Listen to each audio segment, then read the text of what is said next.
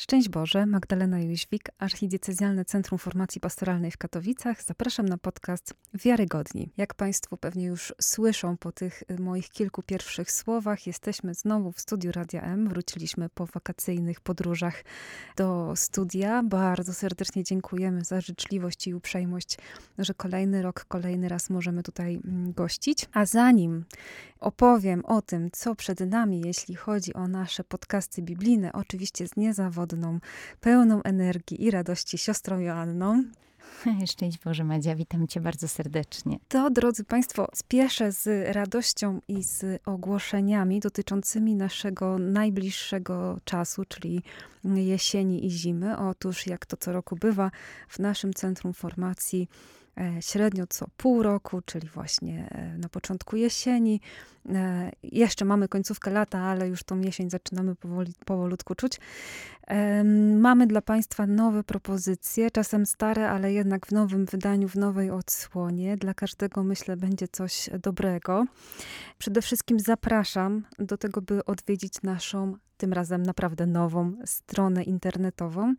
Przypomnę pod starym adresem centrum.katowice.pl, ale nowa odsłona, tam Państwo znajdą wszystkie nasze kursy, całą naszą ofertę. No, mam nadzieję, że się Państwu spodoba ta nowa odsłona. E, zapraszam do zaglądnięcia. Natomiast jeśli chodzi o nasze propozycje, na ten najbliższy czas, na ten najbliższy semestr, to zacznę może od tych, które e, są dla wszystkich Państwa zapewne dostępne, ponieważ są online. E, w tym semestrze zapraszamy na Zapytaj o wiarę. Będzie to edycja online we wtorki wieczorem. E, dedykowana jest ona, uwaga, szczególnie członkom ruchu Światło Życie. Tutaj mm, przede wszystkim z archidiecezji katowickiej, ale gdy zostaną miejsca, to oczywiście wszystkich innych chętnych też gorąco i serdecznie przyjmiemy. Oprócz tego naszą propozycją online jest też duchowość dla każdego. Tego kursu jeszcze nie robiliśmy w wersji online, więc zapraszam do zapisów. Też będzie we wtorki wieczorem, ale nie w te same wtorki, co Zapytaj o wiarę, a przynajmniej nie do końca w te same, więc, e, więc na pewno tutaj będzie można sobie ewentualnie z tych, dwóch, z tych dwóch kursów skorzystać. No i trzecia nasza propozycja online, którą też już Państwo znają, pewnie która najbardziej Was zainteresuje, ponieważ przy podcaście biblijnym to o tym również trzeba wspomnieć, a mianowicie druga część spotkań ze Słowem. W tym roku e, będą to e, spotkania w środy wieczorem, będą prowadziły te 10 spotkań e, siostra Joanna, którą Państwo znacie, oraz Maria Miduch, też również znana to w środy y, wieczorem. Jeśli chodzi o inne nasze propozycje, które będą odbywać się stacjonarnie w różnych miejscach archidiecezji katowickiej, to oczywiście zapraszamy do tego, żeby się zapoznać.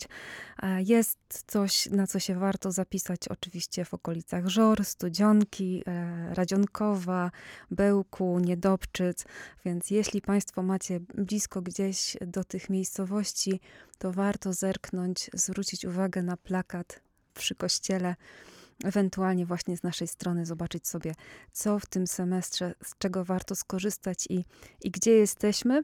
E, sporo jest tych propozycji, które robimy w tym semestrze właśnie stacjonarnie, no ale to dlatego, że e, bardzo nam zależy przede wszystkim na tym osobistym kontakcie, na tym, żebyśmy się spotykali mm, i żebyśmy trochę czasu też ze sobą wspólnie spędzili. To tyle ogłoszeń duszpasterskich. Zazwyczaj ogłoszenia są na, na końcu, u nas tutaj na początku, ale to tylko dlatego, że właśnie nowy, nowy semestr, nowy rok szkolny i już nie mogłam się doczekać, żeby Państwu o tym opowiedzieć. A dzisiaj wracamy już do e, naszej tematyki biblijnej. I jak już e, zapowiadaliśmy wcześniej, kontynuujemy nasze podcasty biblijne. W tym roku chcemy Państwa zaprosić do, no właśnie, do listów świętego Pawła trochę tak nie, nie idziemy jakoś e, takim kluczem, że po kolei analizujemy poszczególne księgi biblijne. Natomiast no, widzą Państwo, że jak już się zabieramy za jakiś e, zespół ksiąg, można by było tak powiedzieć, to staramy się to robić e, dogłębnie. No i ten najbliższy rok upłynie nam właśnie razem ze świętym Pawłem. Myślę, że nie będziemy tutaj przypominać historii życia świętego Pawła, bo myślę, że jest ona na tyle wszystkim znana, że, e, że nie, nie ma takiej potrzeby. Natomiast na pewno przy tych listach nam w pewnych momentach wybrzmi Paweł i jego życiorys. E, ja tylko Państwu tak e, już zdradzę nieco naszych rozmów z siostrą Joanną, że jedyne, co mogę powiedzieć o świętym Pawle i o siostrze Janni, to to, że nie da się ich powstrzymać przed głoszeniem. To jest ich cecha charakterystyczna, więc to jest argument za tym, e, dlaczego właśnie będziemy się tym Pawłem zajmować i dlaczego siostra Janna w tym będzie nam towarzyszyć. To pół żartem, pół serio ci z Państwa, którzy znają siostrę, sobie sami wyciągną wnioski. Ci, którzy nie znają osobiście, to zapraszamy, żeby, żeby kiedyś e, przekonać się e, na własnej skórze. Dobrze, dzisiaj zaczynamy od listu do Tesaloniczan, pierwszego i drugiego listu do Tesaloniczan.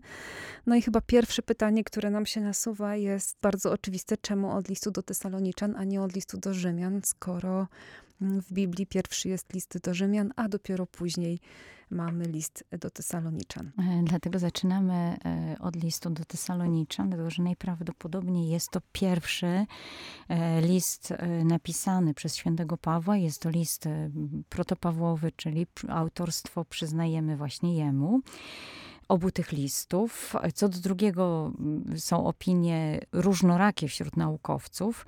E, niemniej e, to, co jesteśmy w nas dzisiejszy stan badań w stanie powiedzieć, to najprawdopodobniej są to listy, które powstały w okolicach lat 50. Stąd też e, bardzo wczesne listy. Niemniej dyskusja trwa, dlatego że nie jesteśmy w stanie stwierdzić, czy te nawiązania, które Paweł robi w drugim liście do niegodziwca, czy one dotyczą zburzenia świątyni, czy nie dotyczą zburzenia świątyni, czy po prostu zaostrzających się nastrojów w Jerozolimie. No i teraz mogłoby paść pytanie właściwie, no, dlaczego w Biblii one nie zostały poukładane w ten sposób? I teraz jesteśmy znowu uwarunkowani w jakiś sposób tradycją, dlatego że nie znamy powodów, dla których te listy w taki sposób do nas dotarły, właśnie w takim układzie kanonicznym. E, istnieją różne domysły na ten temat. E, jeden z nich dotyczy tego, że e, objętościowo są one uszeregowane, a drugi dotyczy kwestii adresatów, czyli jakby rozległości, liczebności danej gminy, do której ten list był adresowany. Mhm. A my chcemy, żeby Państwo znali nie tylko nasze opinie, ale przede wszystkim te różne opinie. Dzięki temu po prostu można szerzej sobie to poukładać, e, dlaczego właśnie tak, a nie inaczej. To jest list, to są listy e, do konkretnej wspólnoty. Mhm, tak, jeśli mogę wejść w tak, słowo. bardzo proszę. Stanowią absolutnie nowy gatunek i to jest mhm. bardzo podstępny gatunek literacki zastosowany w Biblii. Robi się ciekawie.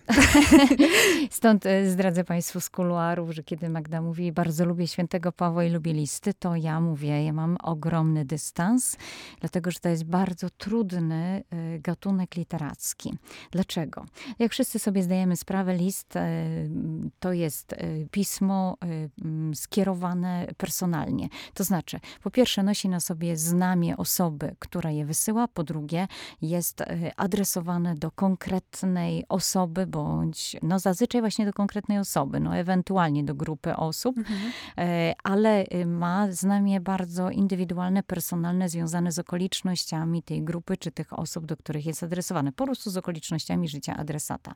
W związku z tym, żebyśmy mogli rozpoznać dokładnie treści, które nie zostają nam podane, bo wszyscy wiemy, no nie będziemy tłumaczyć od Adama i Ewy sytuacji, na którą odpowiadamy w liście, bo po co? Mhm. Bo adresat wie. No tak. I, I nadawca też wie. W związku z czym my jakby, jakby jesteśmy wprowadzeni w jakiś dialog. No i teraz, jeżeli w jesteśmy... jakąś relację też. Tak, w jakąś relację, która ma swoje ufundowanie we wcześniejszym spotkaniu. Mhm. No bo nie byłoby inaczej bazy do tego, żeby ten list pisać. Czyli musiało zaistnieć spotkanie, jakiś pobyt dłuższy bądź krótszy. E, I kolejna sprawa, która e, tutaj nam e, wychodzi, to jest kwestia stopnia relacji. Mhm. No i w tym momencie zaczyna się od razu różnica. Bo jeżeli mamy listy do wspólnot, a nie są to listy personalne, jak list do Filemona chociażby, no to jeżeli się pisze do grupy, to nie, mm, z jednej strony mamy ten e, akcent emocjonalny, jakby to znamie charakteru nadawcy, mhm. ale z drugiej strony mamy zbiorowość. I teraz zbiorowość jest konglomeratem bardzo różnych postaw, zachowań, doświadczeń, czyli Ich reakcja będzie reakcją i tak indywidualną na ten list, a stos, sposób jakby ukształtowania tego listu będzie związany z tym, co oni przeżywają. I może się okazać tak, że z tej wspólnoty na przykład, nie wiem, 50% doświadcza tego problemu, e, albo na przykład 2% doświadcza Mhm. tego problemu, ale nadawcy, czyli w tym wypadku Pawłowi, wydaje się, że to jest wyjątkowo palący problem. Mhm. I teraz, żebyśmy my mogli w to wejść i rozeznać się, to trochę musimy wejść w klimat, w którym funkcjonuje nadawca i w którym funkcjonują adresaci. Czyli y, troszeczkę zerknąć też w historię ich miasta na przykład. E, W historię tej gminy, na ile jesteśmy w stanie z, z tych źródeł poza, y, poza biblijnych się tutaj y, zagłębić. Kolejna sprawa, no to list jest bardzo mocno nacechowany emocjonalnie. I teraz y, to nacechowanie emocjonalne związane jest z problemami, które Pawła po prostu denerwują, poruszają. I teraz z jakiego względu? Czy to jest kwestia jego osobowości, czy jakby kontekstu, w którym on siedzi w danym momencie? Bo to też może być. Mhm. Czyli jest też istotne, skąd on ten list pisze, czyli co go nakręca, w jakiej sytuacji aktualnie się znajduje, jak się odnosi do niego gmina, w której on się znajduje, czy jest w trakcie podróży, czy nie w trakcie podróży. I większości z tych rzeczy nie jesteśmy w stanie rozpoznać Mhm. bo zdajemy sobie sprawę, że jakby jego sposób zapisu odzwierciedla jego funkcjonowanie osobiste. I kwestia jeszcze tego, że Paweł zdaje sobie sprawę, że ten list dojdzie z pewnym opóźnieniem. On nie dojdzie w trzy dni. No na pewno nie. W związku z czym to jest też nie messenger, prawda, że Mhm. odczytasz od razu. Więc jakiś dystans czasowy, jakieś założenie, że coś się mogło zmienić, też musi tutaj być. No i jeszcze probierz, który nam wskazuje na jakby warunki czy y, elementy, które warunkują taką kwalifikację do danych problemów. Prawda? Dlaczego ten problem jest palący? Ze względu na co? Na co on wpływa tak bardzo, że Paweł akurat w ten problem uderza, a nie prowadzi jakiejś rozbudowanej, jakiejś rozbudowanej formacji. I żeby Państwa dobić, to jeszcze jeden element, ten z kategorii najtrudniejsze. Mianowicie mamy do czynienia e, z gminami, które powstają w mieszanym środowisku Żydów i Pogan. E, I mamy do czynienia z Pawłem, który jest w pewien sposób dwukulturowy Mhm. ponieważ wyrasta z Tarsu. Tars jest miastem, e, jest miastem kosmopolitycznym. E, Paweł ma korzenie e, żydowskie, był kształcony w Jerozolimie, ale jednocześnie bardzo silnie funkcjonuje w środowisku greckim i ma też obywatelstwo rzymskie. I nie pozostaje to wszystko na niego bez wpływu, bo moglibyśmy powiedzieć, no tak, identyfikację ma z wyboru, ale funkcjonowanie kulturowe ma z kontekstu, na który nie ma wpływu. To nie jest kwestia mojego mm, jakby przyjmowania treści bądź nieprzyjmowania.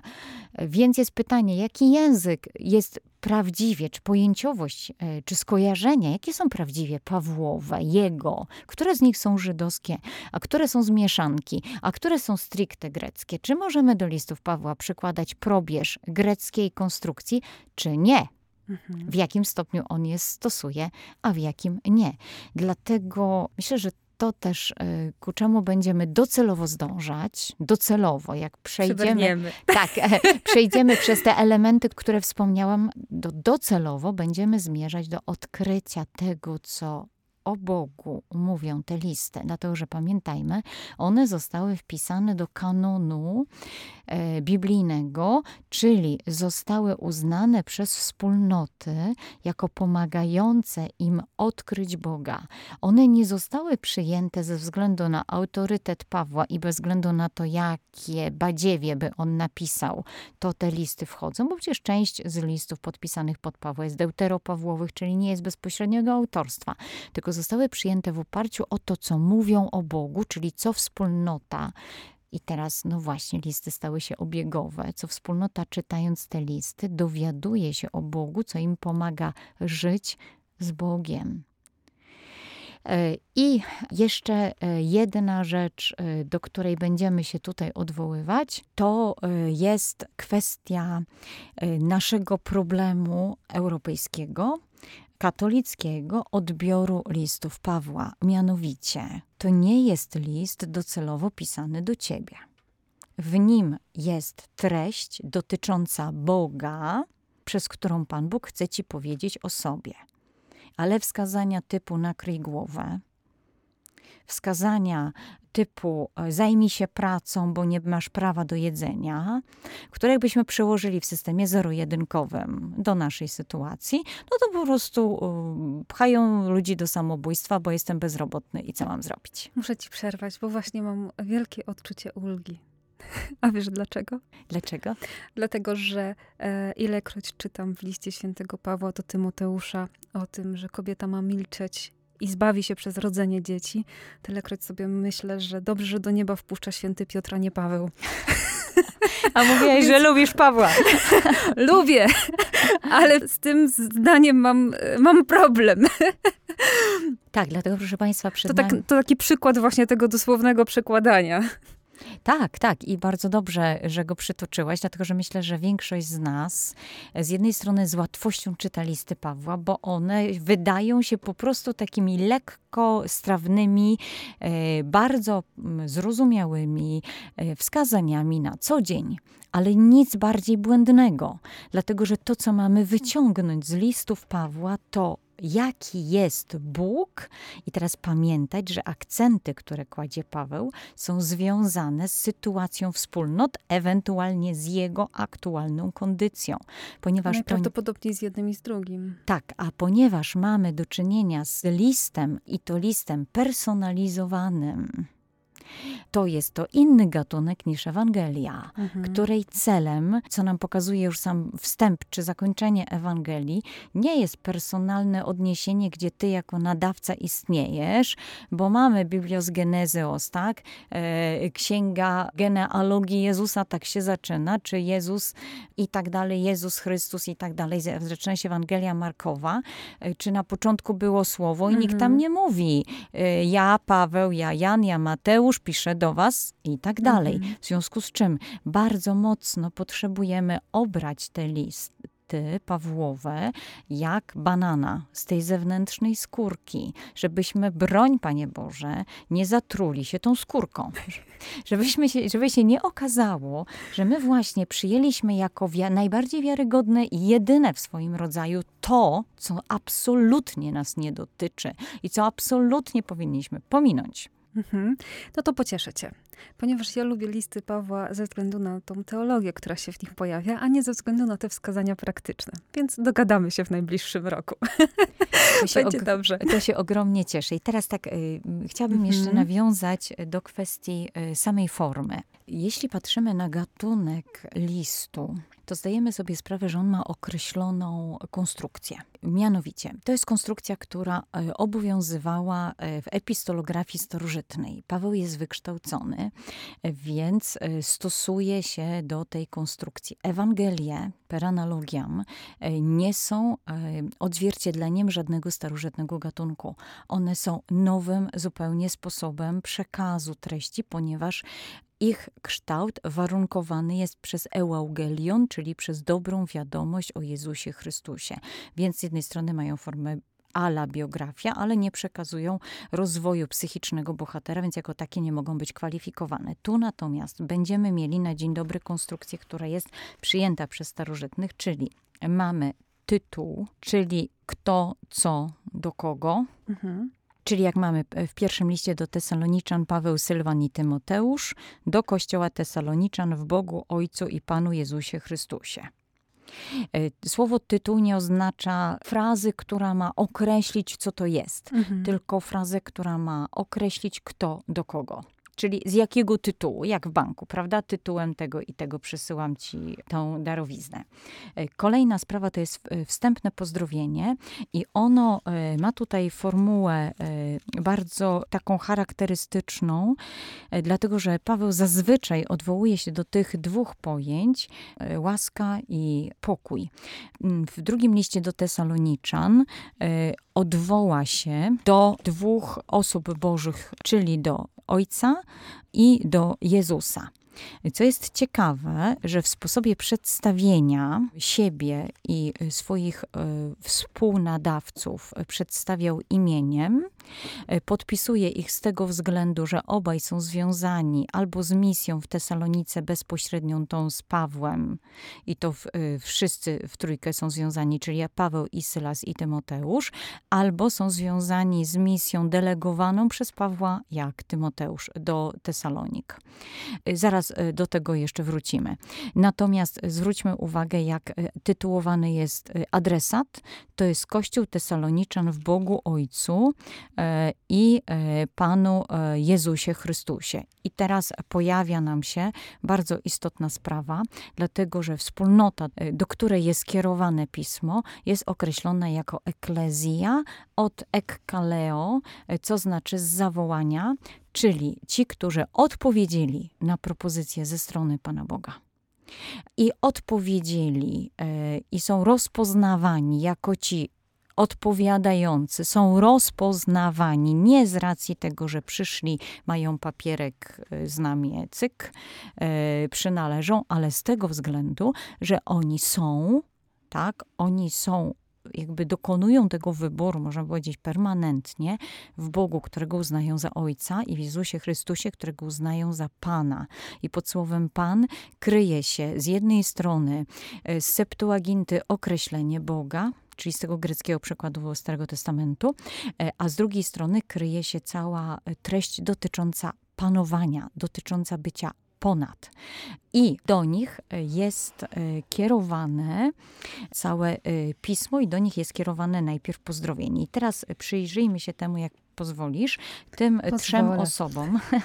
Dzięki. Dlaczego akurat mamy tutaj do czynienia z Sylwanem i Tymoteuszem? I przyjrzyjmy się zarazem kontekstowi wysłania tego listu, dlatego że to nam pomoże zrozumieć, dlaczego na przykład w liście do Rzymian będzie Paweł z woli Boga apostoł, mhm.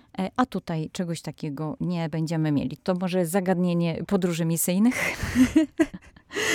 jeśli możemy tam na chwileczkę wejść. E, mamy do czynienia z pobytem e, świętego Pawła w Tesalonikach i e, ten pobyt znamy z następujących źródeł. Pierwsze źródło, które nam o tym mówi, to są dzieje apostolskie i są to okolice 16-17 rozdziału dziejów apostolskich, zwłaszcza, zwłaszcza 17. Niemniej redakcja tego przekazu w dziejach jest redakcją Łukaszową, ale Łukasz nie dotarł z Pawłem do Tesalonik. Łukasz pozostał wtedy w Filipi, dlatego ten opis akcji, która ma miejsce w Tesalonikach, on z jednej strony odbiega od wcześniejszych opowiadań samej konstrukcji dziejów apostolskich, e, a z drugiej strony no to jest, e, nie jest e, mega adekwatny do tego, co moglibyśmy oczekiwać, dlatego że Łukasz tylko dysponuje informacjami, które zostają mu przekazane najprawdopodobniej ustnie, a może i jakieś pisemnie. Co możemy wywnioskować w oparciu o ten opis i co się nie kłóci z treścią tych listów? Mianowicie, że Paweł przez trzy szabaty, czyli moglibyśmy powiedzieć gdzieś w okolicach trzech tygodni mógł tam przebywać, wygłaszał przemówienia, dyskutował z Żydami, e, z Żydami, co jest ciekawe. To jest pierwszy odbiorca w Tesalonikach e, i e, w efekcie tego wielu Żydów przyjęło Jezusa. Wielu też prozelitów i tutaj, co jest ciekawe, jak mówią dzieje apostolskie 17.4, pokaźna liczba pobożnych Greków i niemało znamienitych kobiet. Też przyjęło Jezusa. Zatem to, co jesteśmy w stanie powiedzieć e, o kształcie gminy w Tesalonikach z perspektywy dziejów, to są Żydzi, prozelici, trochę pobożnych Greków i kobiety, których prowiniencji nie znamy, ale przypuszczamy, że skoro są wymienione jako kobiety, to na pewno nie są Żydówkami, bo tam mąż decydował i nie mhm. było, y, że boli. No to teraz, jeżeli popatrzymy z perspektywy pierwszego listu do Tesaloniczan i dziewiątego wersetu, to y, zobaczymy, że y, mamy do czynienia z odbiorcami, którzy nawrócili się od bożków do Boga, by służyć Bogu żywemu i prawdziwemu. No i w tym momencie moglibyśmy powiedzieć, dobra, albo Paweł wyakcentowuje jakąś y, tą mm, wyjątkowo istotną część wspólnoty, która potrzebuje tego pouczenia. No ale jeżeli list idzie do całej wspólnoty, czyli że gro tej wspólnoty tworzą właśnie chrześcijanie z pogan, z narodów. Kolejna e, sprawa, to teraz jest pytanie, e, z jakiego kręgu y, oni pochodzili i co Paweł tam robił, kiedy tam był i jak długo y, tam był. Zatem, żebyśmy dokończyli ten skład, bo to będzie warunkowało sposób przekazu, to czwarty rozdział pierwszego listu do Tesaloniczan. Jak Państwo sobie przewrócicie, to fajnie te argumenty po prostu widzieć na bieżąco.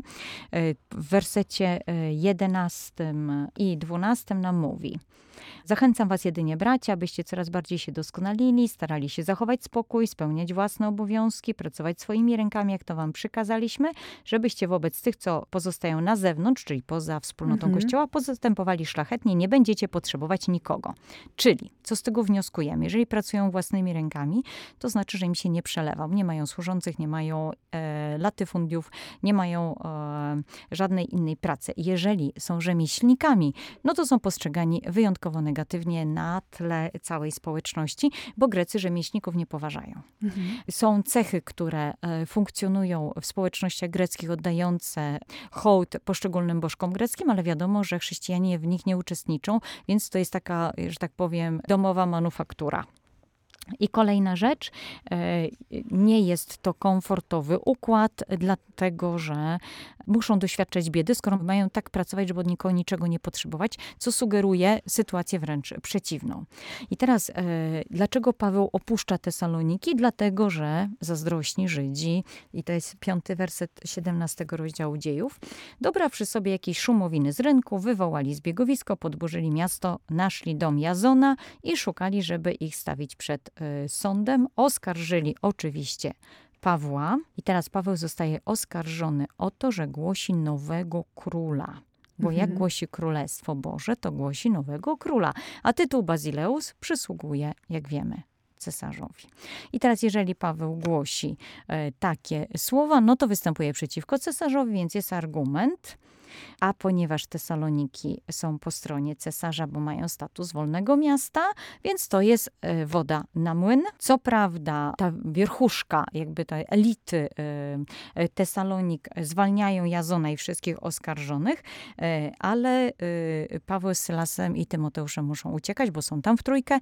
I dlatego właśnie oni trzej jako nadawcy są tam w trójkę, muszą uciekać ze względu na Żydów. No i teraz kolejna rzecz. To jeśli my zobaczymy w listach do Tesaloniczan informację, że to Żydzi, którzy zabili Jezusa, to z jednej strony mamy tutaj powszechnie funkcjonujący pogląd, a z drugiej strony mamy tutaj też doświadczenie osobiste Pawła prześladowania ze strony jego współziomków, mhm. notabene.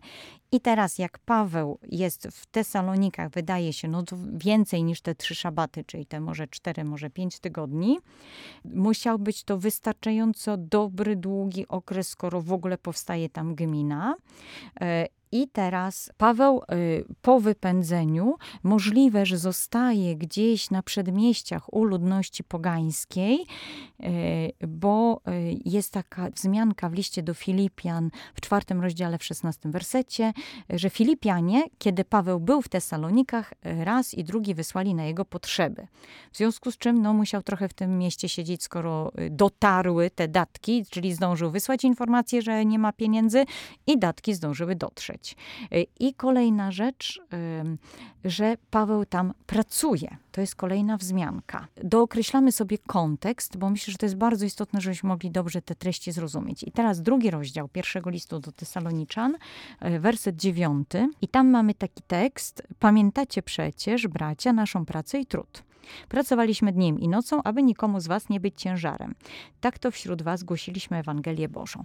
E, co Paweł robi, wiemy z innych listów, wyrabia najprawdopodobniej namioty. I teraz, jeżeli pracuje dzień i noc, to znaczy, że w szabaty chodzi do synagogi, Szabaty wschodzi w te miejsca, gdzie y, prozelici zainteresowani się spotykają poza y, synagogą czy koło synagogi, czy w domu Jazona, a y, poza tym po prostu pracuje, czyli jest też sygnał, zostaje tam dłużej. No bo mhm. czas, żeby gdzieś tę pracę podjąć, dla kogoś pracować, gdzieś te namioty sprzedawać, przecież nie będzie ich ze sobą woził. I wydaje się, że po prostu jak ta wspólnota jest już trochę ukształtowana, więc może nawet kilka miesięcy, e, Paweł wyjeżdża. Kiedy jest? Prawdopodobnie w roku 50. I teraz z Tesaloniki Paweł jedzie do Berei, według dziejów apostolskich, ale tam dociera poselstwo z Tesaloniki, więc znowu jest zamieszanie i Sylas i Tymoteusz pozostają, a Paweł udaje się do Aten.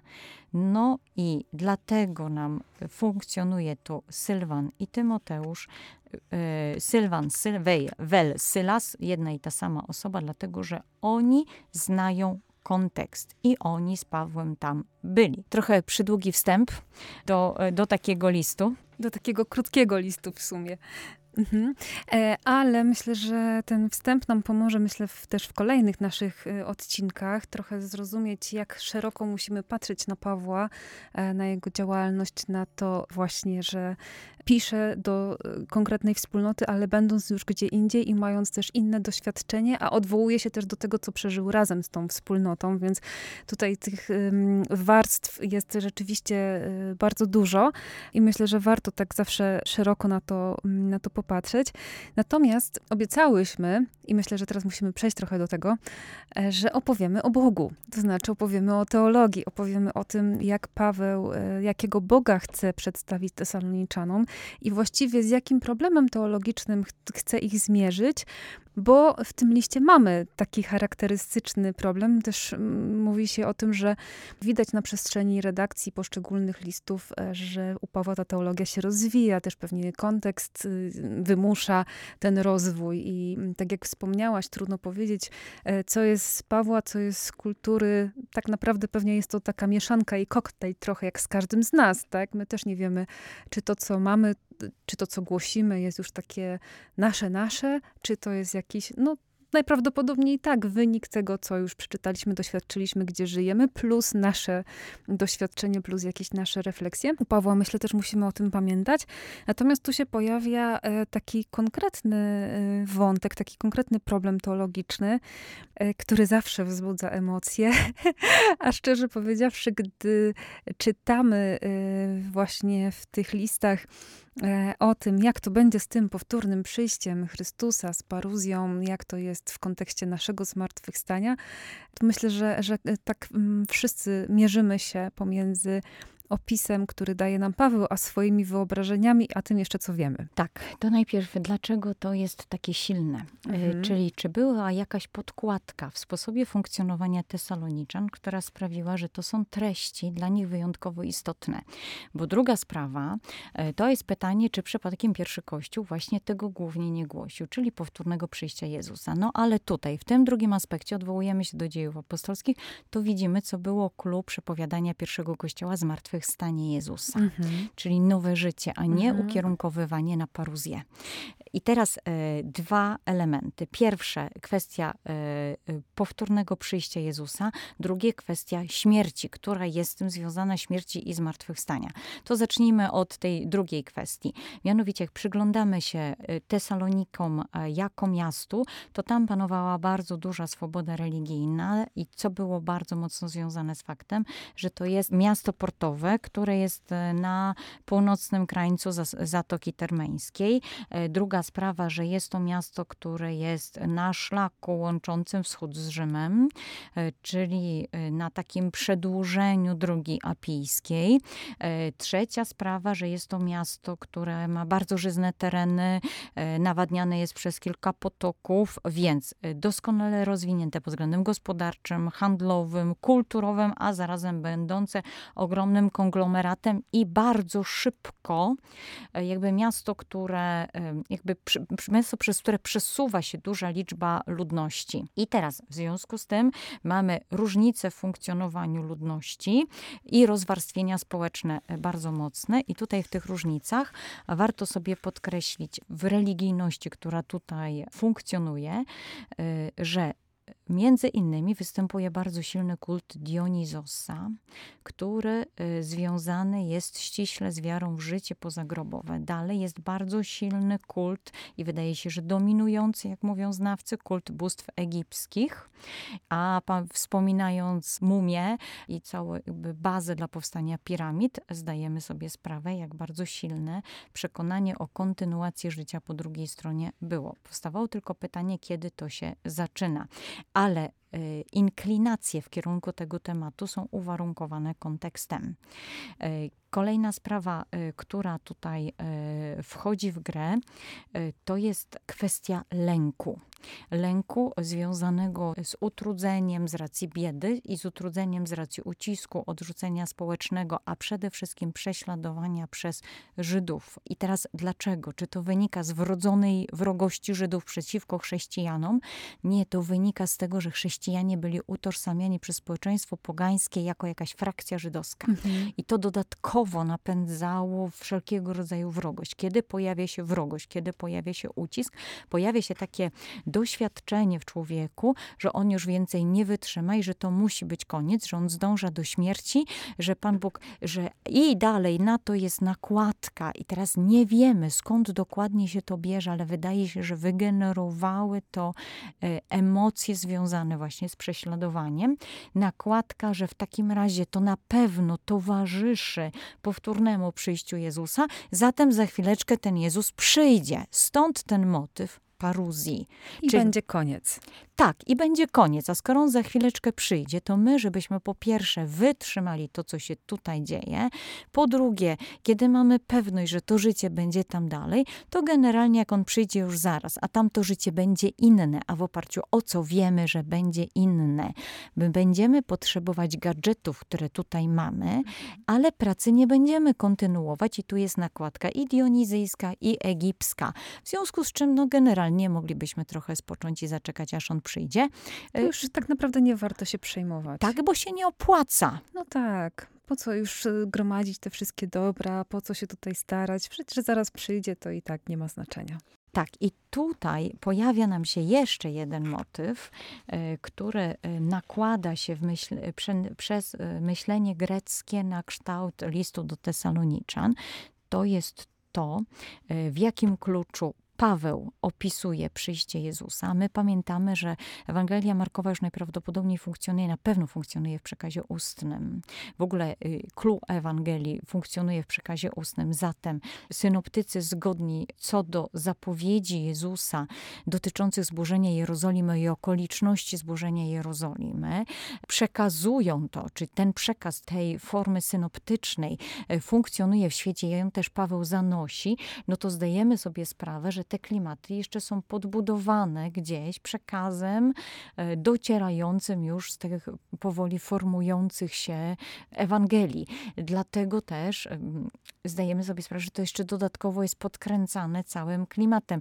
I tu znowu e, Tesaloniczanie mają z jednej strony problem, bo generalnie to dotyczy e, tego, co się dzieje na terenie Izraela, no ale dlaczego nie przełożyć tego na nasze realia, jeśli wydaje się, że niektóre komponenty pasują, pasują w systemie zero-jedynkowym. Mhm. Paweł więc przedstawia jeszcze dodatkowo przyjście Chrystusa w znamieniu Dnia Pańskiego, Dnia Jahwe w stare, ze Starego Mhm, Testamentu. Czyli w tej tradycji żydowskiej, Tak, w, w osnowie, która jest mu najbliższa, więc wszelkiego rodzaju e, gruźb, tak, zniekształceń i że to jest reakcja ze strony Pana Boga na wyjątkowo wyeksponowane zło. Mhm. Stąd ten niegodziwiec, który ma przyjść i tak dalej, że on przyjdzie najpierw, bo to nie jest tak, że mamy zapowiedź w Ewangelii, że najpierw się wszystko rozchrzani e, i przyjdą najgorsi i dopiero wtedy przyjdzie Pan Bóg, bo to go zmobilizuje do tego, żeby przyjść. Swoją drogą przez wszystkie wieki obserwujemy to, że wszystko się e, roz, że wszystko Rozpada. Się, roz, że wszystko się rozpada, że przychodzą najgorsi.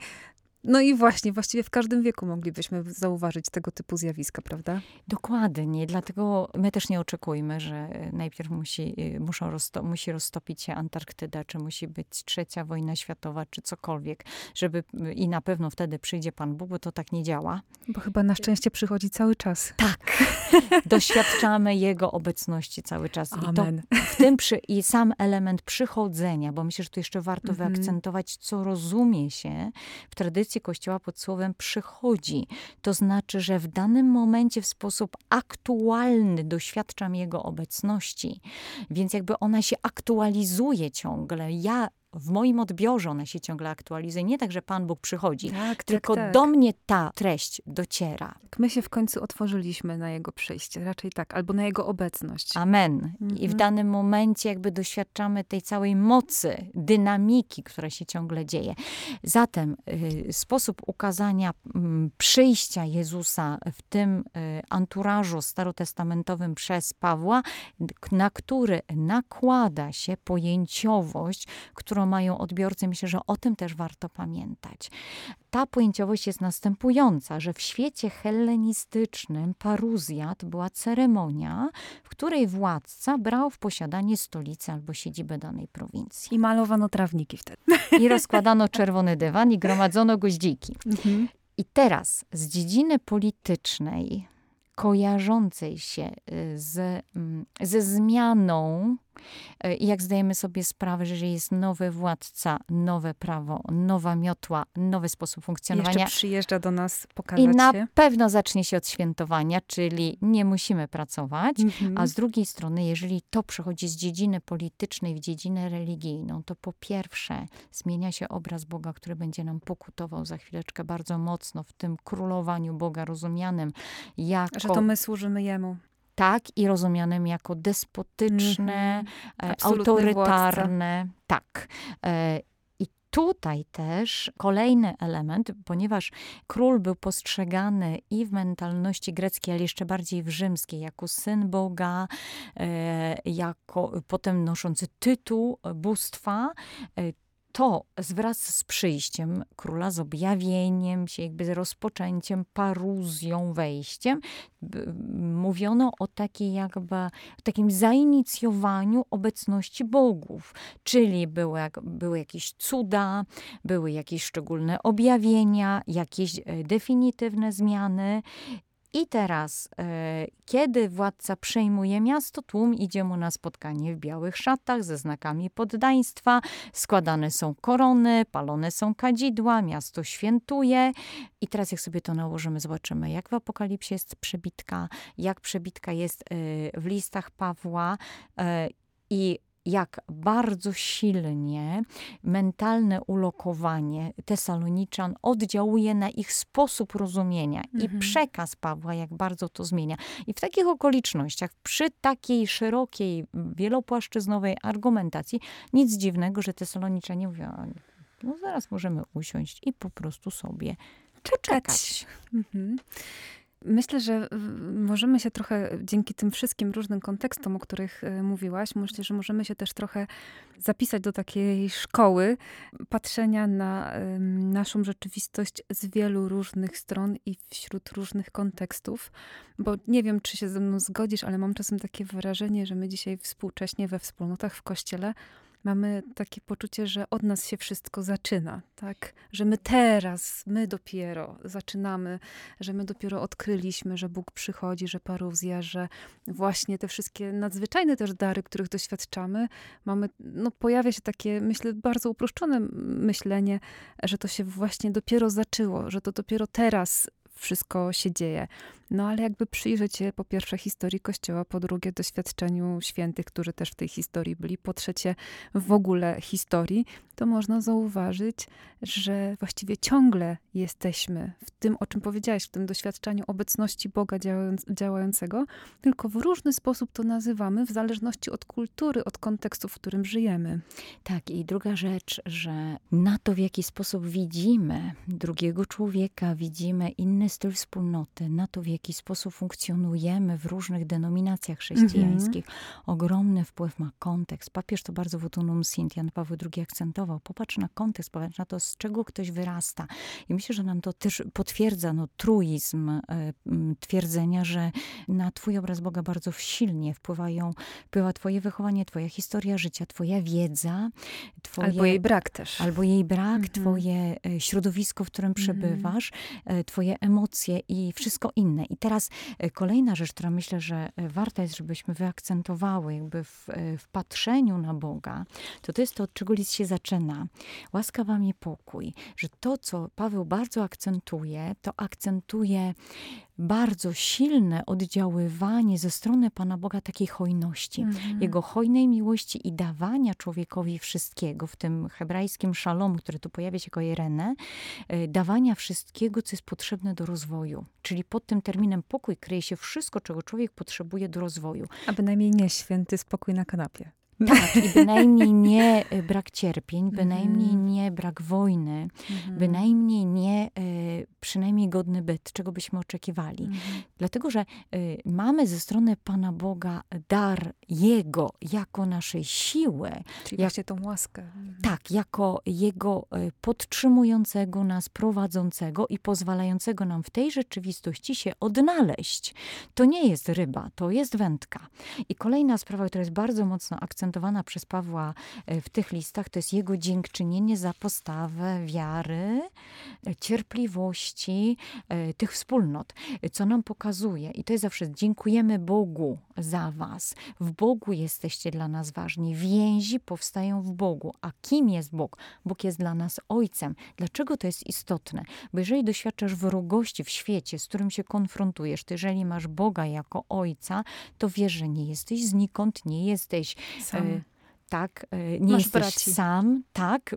I dalej, że ktoś za tobą stoi. Mhm. Czyli masz przestrzeń przynależności i przestrzeń jakby zakorzenienia. Mhm. E, Kolejna sprawa, która tutaj jest istotna, to wybranie wasze, które dokonało się przez Boga. To nie jest jakby, zostaliście zaproszeni do chrześcijaństwa nie dlatego, że to wy wybraliście, tylko dlatego, że Bóg wam to zaproponował. Mhm. I jakby sobie to przełożymy na nasze doświadczenia, to jesteś chrześcijaninem, pojawiłeś się dzisiaj, jakby dzisiaj te, przebija się do ciebie przez sekundę dnia e, myśl o Bogu, to dlatego, że Bogu na tym zależy, że to Bóg się A na nie, ciebie że ty jesteś taki wspaniały.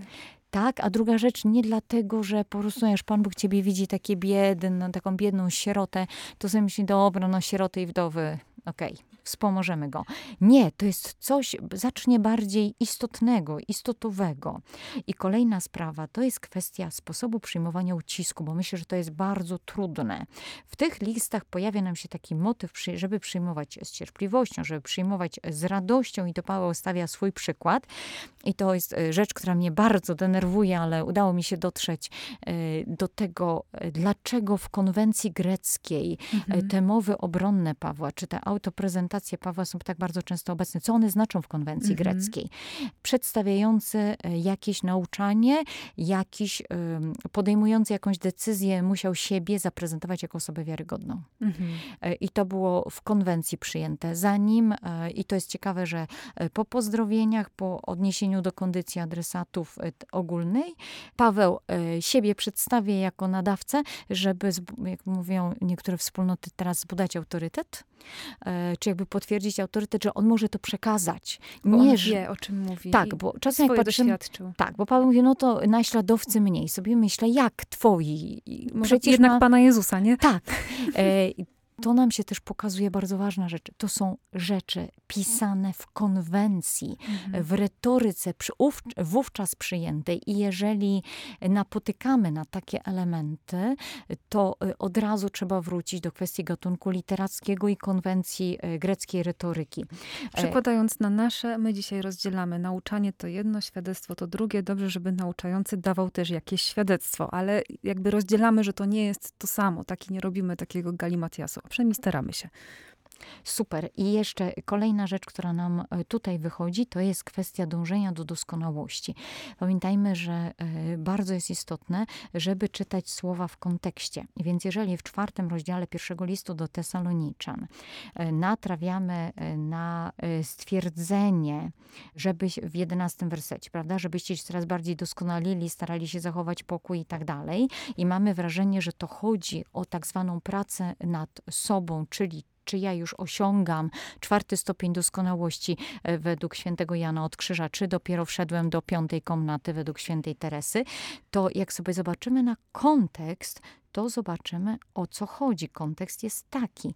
O co chodzi Bogu? Wolą Boga jest wasze uświęcenie, żebyście go przyjęli. Teraz, co to znaczy przyjąć Pana Boga, żeby Jego świętość była w tobie? Więc nie szastasz y, swoją relacją z Bogiem, czyli nie idziesz do innych bogów, nie szastasz swoim ciałem, nie traktujesz siebie nie- nieadekwatnie z godnością, którą ci Pan Bóg e, ofiarował, więc się nie prostytuujesz. Już E, mówiąc wprost. Tak. Dalej, zwracasz uwagę na swoje emocje. Dokładnie nie tyle na emocje, bo Grecy do tego byli przyzwyczajeni, tylko na porządliwości, które w ramach Carpe Diem miały tutaj pełną przestrzeń do rozwoju, e, lecz je dyscyplinujesz z tego względu, że je sublimujesz i ukierunkowujesz na Boga, bo ta doskonałość to, jest, to nie jest doskonałość, tylko jest to ukierunkowanie na cel. I e, w języku e, greckim ona też e, w ten sposób brzmi, tak jak w tym jedenastym wersecie nam się pojawia, żebyście aspirowali i żebyście coraz bardziej szli w kierunku celu, Mhm. e, a nie e, żebyście e, stali przed lustrem i sobie odhaczali, które cechy już macie, a których jeszcze nie posiadacie. Co jest celem? No właśnie, Pan Bóg, bycie Mhm. z Nim.